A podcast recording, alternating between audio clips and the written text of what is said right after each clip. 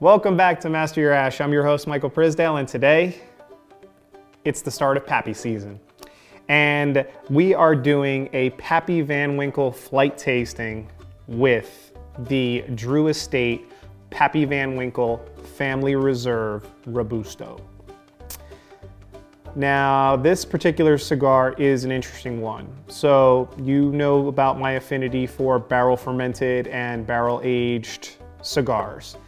This particular one undergoes an additional fourteen months, or I'm sorry, twelve to eighteen months in a Pappy Van Winkle or ex-Pappy Van Winkle cask. So this particular cigar is a uh, tapa negra wrapper, along with Mexican San Andreas binder and Nicaraguan filler.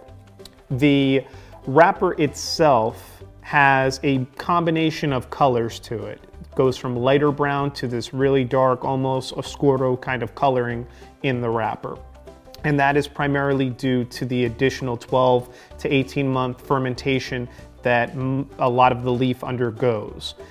Also, this particular cigar, when it is undergoing that fermentation, there's a process that Drew Estate has for, I guess you could call it, flavoring their cigars, right? These are the pioneers of the acid line, Tabac Especial, a lot of uh, the Leather Rose and uh, the sisters that we featured on the channel and other videos.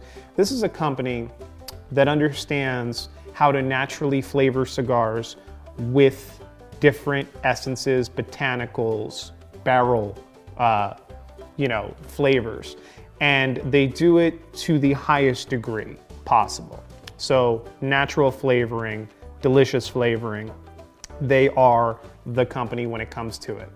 Uh, the Pappy Van Winkle Family Reserve, this particular cigar line started out as just a limited edition release for pappy co dot com, so you were able to buy it either at the distillery or you were able to buy it off the website.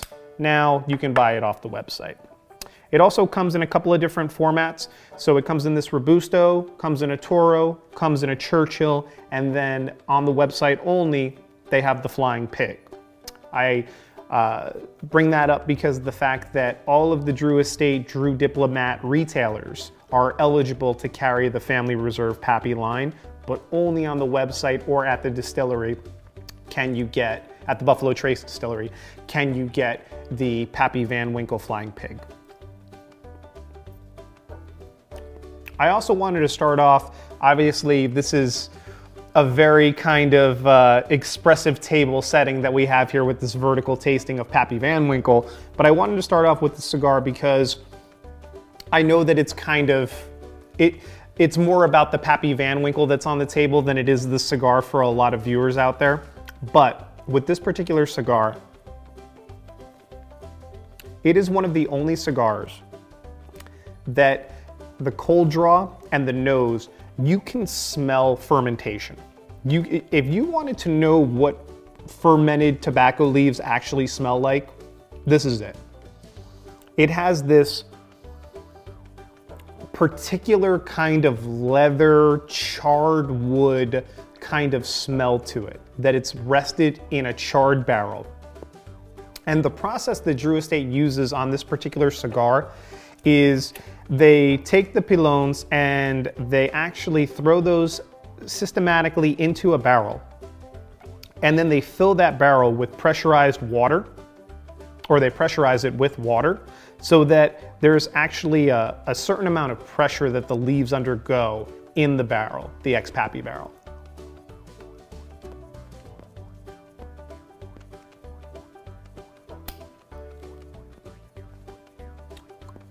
The result is a cigar that smells like and tastes like charred oak. A very similar comparison would be the Kentucky Fire Cured line that Drew Estate so famously makes, where you take those pilones, you actually have the, the smoke influence and everything.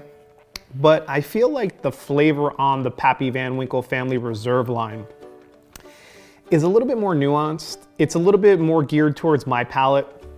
I feel like the, the blending, Jonathan Drew actually selects the wrapper leaf for this particular blend, or the, I believe he selects all the leaves for this particular blend, but There's just a certain essence to this cigar that I've always loved. Alrighty, I've strung you along for enough watch hours, or watch minutes, right? Now, we get into Pappy Van Winkle Family Reserve Bourbon, right? So this is something that's been talked about ad nauseum. Some of you may have seen a documentary on Netflix about counterfeit bottles. Um, these bottles were so generously donated by one of my good friends and former colleagues. Thank you so much, Max. You know who you are. I really appreciate it, brother. Thank you for dropping off these bottles for me. Uh, I do know that they are one hundred percent real Pappy Van Winkle bourbon. Um, that is something that I trust. And with that all being said, my previous experience with Pappy Van Winkle. So I've tried the twenty-three before, I've tried the twenty year, which isn't on the table, unfortunately. That is one of my favorites in the line. I've tried the fifteen. I have not, I believe, tasted the ten year Old Rip. So this is going to be the first one that we start with and then go up vertically. And I'm super excited about that.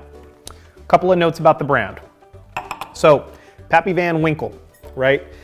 Julian Pappy, Julian P. Van Winkle Senior, A K A Pappy Van Winkle, started off as a salesman for W L Weller. And this was in the late eighteen hundreds, early nineteen hundreds. And he was in this sales force, and one of his colleagues decided that they wanted to open up a distillery and start to produce an additional amount of Weller bourbon in there, but that they wanted their bourbon to be heavily wheated. So they started to make heavily wheated bourbons, and they kind of strayed away from what was bourbon produced with a lot of rye in the mash bill.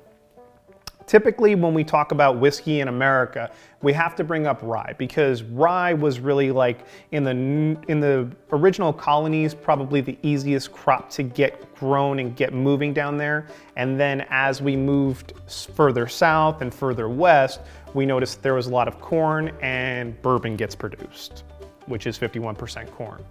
Also, winter wheat, wheat started to grow a little bit easier in some of the colonies, and you started to see a little bit more wheat get incorporated into mash bills. But typically, you had a lot of corn and you had a lot of rye, because those were additional crops that the colonies were able to grow very, very easily as far as rye. So fast forward into Pappy Van Winkle, right? So Weller combines with Stitzel, and you get the Stitzel-Weller Distillery, right? And that is where the famous Pappy Van Winkle line is created. Now, Julian Van Winkle Senior, A K A Pappy, oops, sorry, dropped my cellophane. The cool part about this cellophane too is that Drew Estate actually puts on there Pappy Van Winkle barrel fermented Robusto on the actual uh, tag. So just bring that up. But going back to the, the bourbon. So Pappy Van Winkle, all the way up to his death, at ninety-one years old in the seventies, kind of oversees operations, and then his son, Julian Junior, takes over operations and brought us the resurrection of the Old Rip Van Winkle ten year. And this says ten summers old, and it says, this remarkable whiskey is memorable, is for memorable occasions. It's mellowed naturally in mountain oak through ten summers of our marvelous Kentucky sunshine. Its unusual proof has come through natural causes and contributes to great character. one hundred seven proof, fifty-three point five percent alcohol by volume.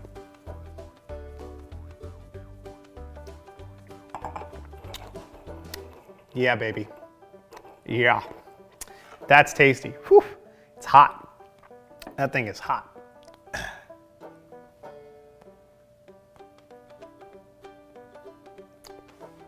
As of right now, I think that that might actually overwhelm my uh, my palate with the cigar, so I'm gonna touch up that end, take a couple of more pulls off of this here.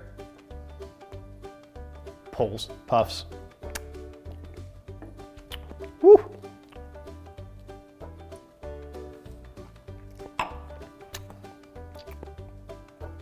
Yeah, so that that guy right there, okay? For wheated bourbon, that thing has some flavors coming in. A lot of mellow corn, a little bit of wheat kind of sweetness to it. But also there's like uh, on the back end, the alcohol by volume just kind of brings everything forward. It's really, really nice actually.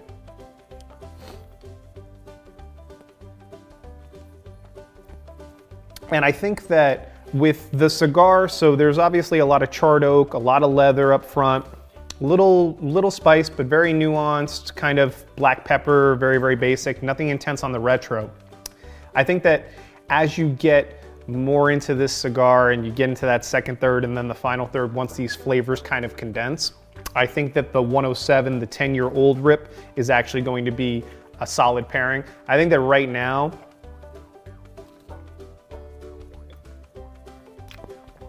it's still got a little bit too much body, still a little bit too hot for the cigar.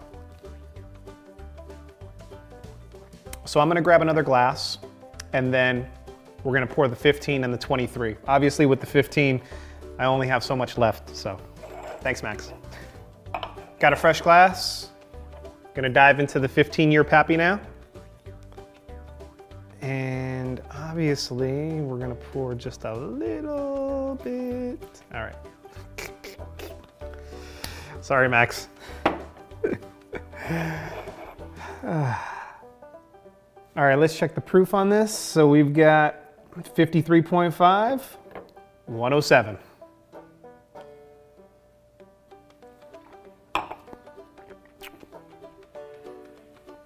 Well. See, now that's happiness right there, okay? And I'm, I'm kind of partial, like I said, to the twenty year, but this is nice. Woo. That's a nice pairing. So the fifteen year, way more caramel, way more kind of nuanced flavors, the baking spice, the oak. I mean, this thing is, in comparison to the ten year, which tasted a little hot, I mean, this is like a raisiny kind of almost chestnut pairing that you get with the cigar.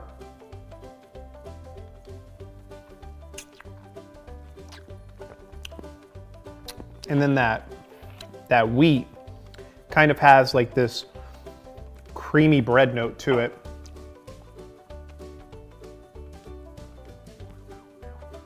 That really, really pairs well with the cigar.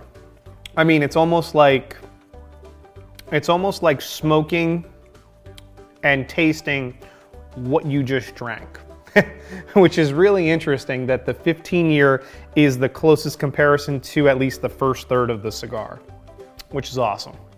So I'm also, there was uh, the original Pappy, I, I smoked a Toro, I wrote down some notes on it, and there was like this cherry oak that came in in the second third. I understand that I'm still in the initial kind of first third on this stick, but there was like this cherry oak or cherried oak that came in on the second third that the actual whiskey kind of brought out. All right, kids. All righty, we're, we're not playing any games anymore.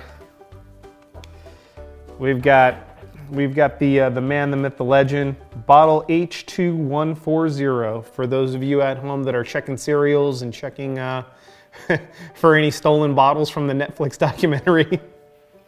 um, forty-seven point eight percent, ninety-five point six proof. So why is that, right? Well, A S M R.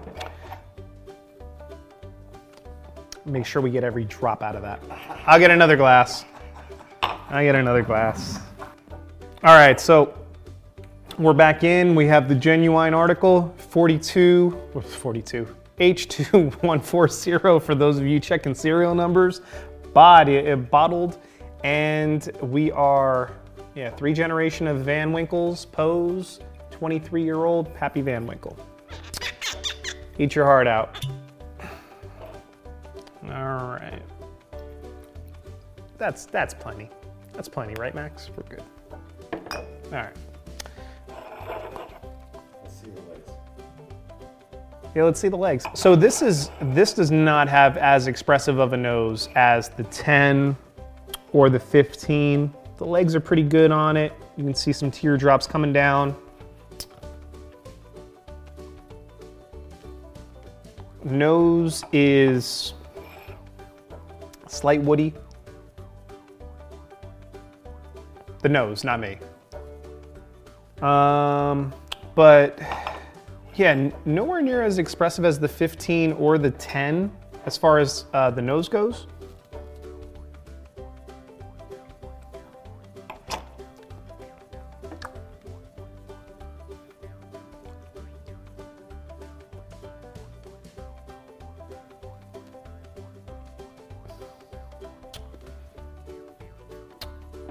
Let's jump back into it.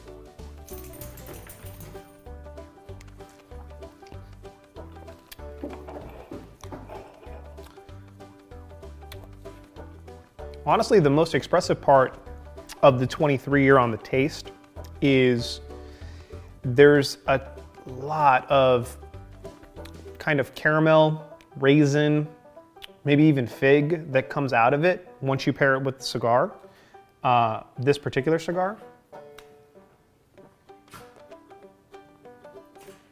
It's really funny because of the fact that upon initially trying the ten year, I said the ten year was too hot. It was too expressive, too bold. Too expressive, too bold when I first lit the cigar.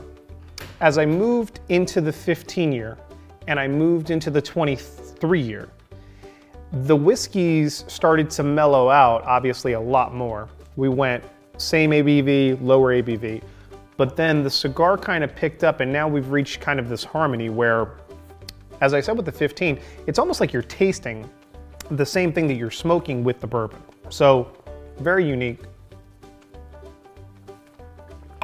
very different.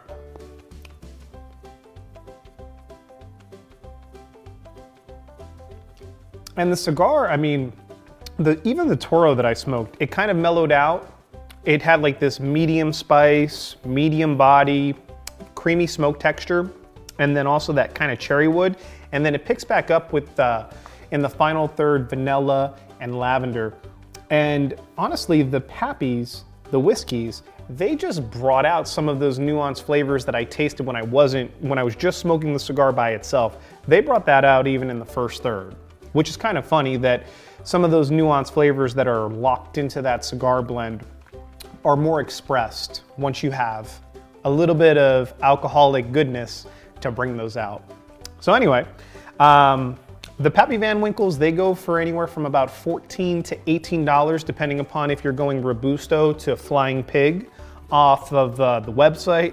Your Drew Diplomat retailers have them, so definitely seek out this stick. It is a really fantastic cigar just by itself. But if you can find any Pappy Van Winkle twenty-three or fifteen or even some Old Rip ten, it makes a really nice pairing. And I think that, that goes unsaid. But anyway, I just wanted to mention, thank you so much for watching. Please feel free to like, comment, and subscribe below. If you've personally tried pairing your Pappy with your Pappy, let me know in the comments. And also feel free to reach out to us on Instagram, at Master Your Ash, and I will see you for the next cigar, and Pappy Van Winkle maybe, review.